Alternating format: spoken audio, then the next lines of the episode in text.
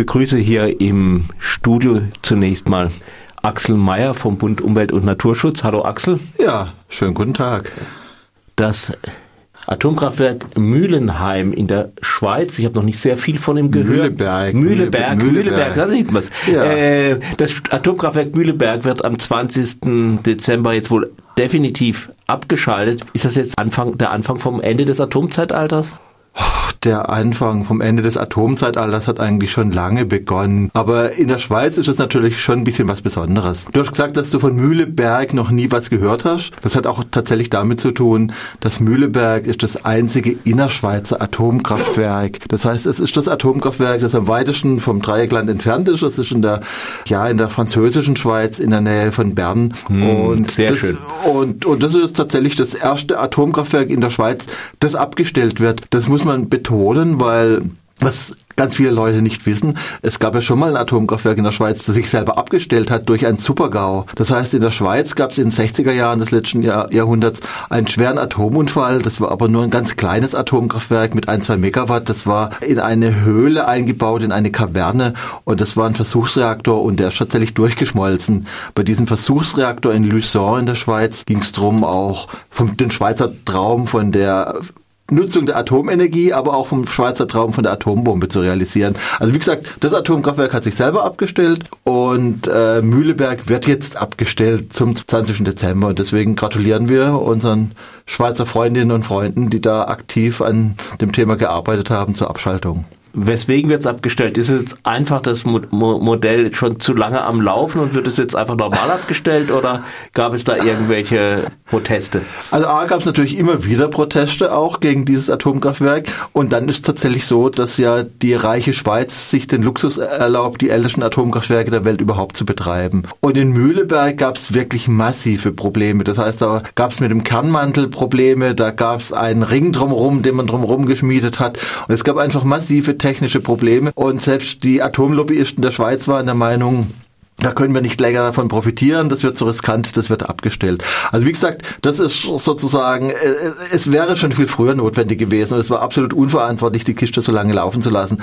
Aber jetzt wird sie abgestellt. Und jetzt haben wir natürlich bei uns ein bisschen die Situation, also das einzige innerschweizer Atomkraftwerk wird abgestellt, aber die Situation bei uns verschärft sich. Das heißt also, wir haben am Hochrhein einfach eine Bündelung von Schweizer Atomanlagen. Da ist das Atomkraftwerk in Gösgen, äh, da ist das Atomkraftwerk in Leibstadt mit einem uralten Siedewasserreaktor und da ist das älteste Atomkraftwerk der, der Welt in Betznau. Das sind die Atomkraftwerke, die man so kennt. In Würenlingen direkt an der Grenze gibt's eine Atommüllfabrik und ein Zwischenlager für Atommüll und ein Verbrennungsofen für Atommüll mit einem hohen Kamin, wo der radioaktive Dreck oben zum Kamin rauskommt. Und dann soll natürlich auch äh, das atomare Endlager Wohin soll's? Es soll wieder ins Grenzgebiet am Hochrhein.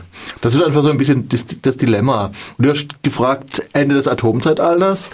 Äh, in der Schweiz läuft ein hochriskantes Experiment.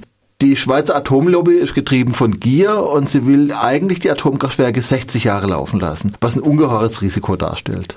Nun gibt es ja aber auch wieder Bemühungen jetzt an, angesichts der Klimakrise, also auch im Europäischen Parlament und so, wieder verstärkt in Atomkraft zu investieren. Es sollen auch so angeblich sichere Reaktoren in den USA gebaut werden. Ja. So ein bisschen die Philosophie, ach, äh, dann haben wir halt ein bisschen hier und da unseren Atommüll ja. und vielleicht brennt so ein Ding auch mal durch, aber wir sitzen nicht im heißen Ofen. Was hältst du davon? Ja, also wie gesagt, diese Argumentation, die kommt und es war auch klar, dass sie kommen wird. Also nach Tschernobyl und nach Fukushima sind die alten atomaren Seilschaften in Deckung gegangen, haben sich neue Durchsetzungsstrategien überlegt. Und jetzt kommt also das grüne Atomkraftwerk. Und ich wäre vermutlich ein bisschen verzweifelt, wenn die Situation nicht gut für uns wäre. Das heißt, wir erleben ja gerade die Situation, dass in Frankreich ein neues Atomkraftwerk gebaut wird in Flamanville. Das sollte drei oder vier Milliarden Euro kosten und jetzt sind sie weit über zwölf Milliarden. Im Prinzip ist da eine Schweißnaht kaputt, wo man nicht drankommt. Eigentlich müsste man das Reaktordruckgefäß wieder rausbauen. Das wird einfach schweineteuer. Und was ich jetzt das Tolle finde, ich selber bin seit 45 Jahren aktiv gegen Atomkraft und früher waren nur die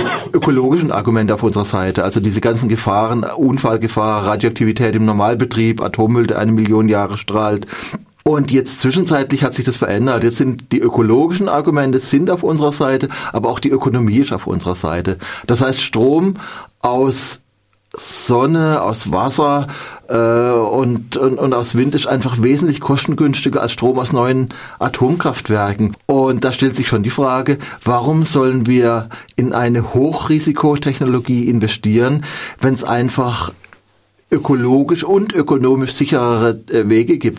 Das ist aber auch gleichzeitig der Grund, warum die Atomlobby und auch die Kohlelobby im Moment die alternativen Energien so massiv bekämpfen. Also ganz viele Bürgerinitiativen gegen Windenergie bekommen ihre Argumente von Klimawandelleugnern und von der äh, Atom- und Kohlelobby. Und der Kampf gegen die alternativen Energien in Deutschland, der Kampf gegen die Energiewende ist eigentlich ein Kampf für Atomkraftwerke und für Kohlekraftwerke. Und da muss die Umweltbewegung sich auch in den nächsten Jahren engagieren. Da hast du fast schon mein, meine nächste Frage vorweggenommen. Ist ja nun in Deutschland, dass in den nächsten Jahren tatsächlich die letzten Atomkraftwerke vom Netz gehen sollen. Gleichzeitig sehe ich in dem berühmten Klimapaket der Bundesregierung eigentlich so gut wie nichts, was die, was die Erzeugung von alternativen Energien fördern würde. Also ich möchte jetzt nicht unbedingt für die Verlängerung der äh, Atomkraftwerke hier plädieren, aber laufen wir da nicht auf ein Problem zu? Gleichzeitig soll immer mehr Elektrizität in Autos verwendet werden. Wo sollten das herkommen? Ja, also aber genau das, genau das ist der Aspekt. Genau aus diesem von dir genannten Grund äh, werden ja im Moment die alternativen Energien auch so massiv bekämpft in Deutschland. Also im Prinzip schafft man da die Argumentation. In, in, jetzt bekämpft man die Windräder, jetzt bekämpft man die Photovoltaikanlagen und in zwei drei Jahren sagt man dann, oh, wir haben zu wenig Strom, jetzt müssen wir die Atomkraftwerke länger laufen lassen. Das sind perfide langfristige Strategien, mit denen wir uns auseinandersetzen müssen. Und man muss natürlich auch sagen, äh, ein System, das unbegrenzt wächst, kann auch, äh, da, da reichen auch alle Windräder der Welt nicht. Also wir, zur, zur Erzeugung alternativer Energien dazu muss einfach auch noch Energiesparen kommen und ein Systemwechsel zu einer nachhaltigen Gesellschaft.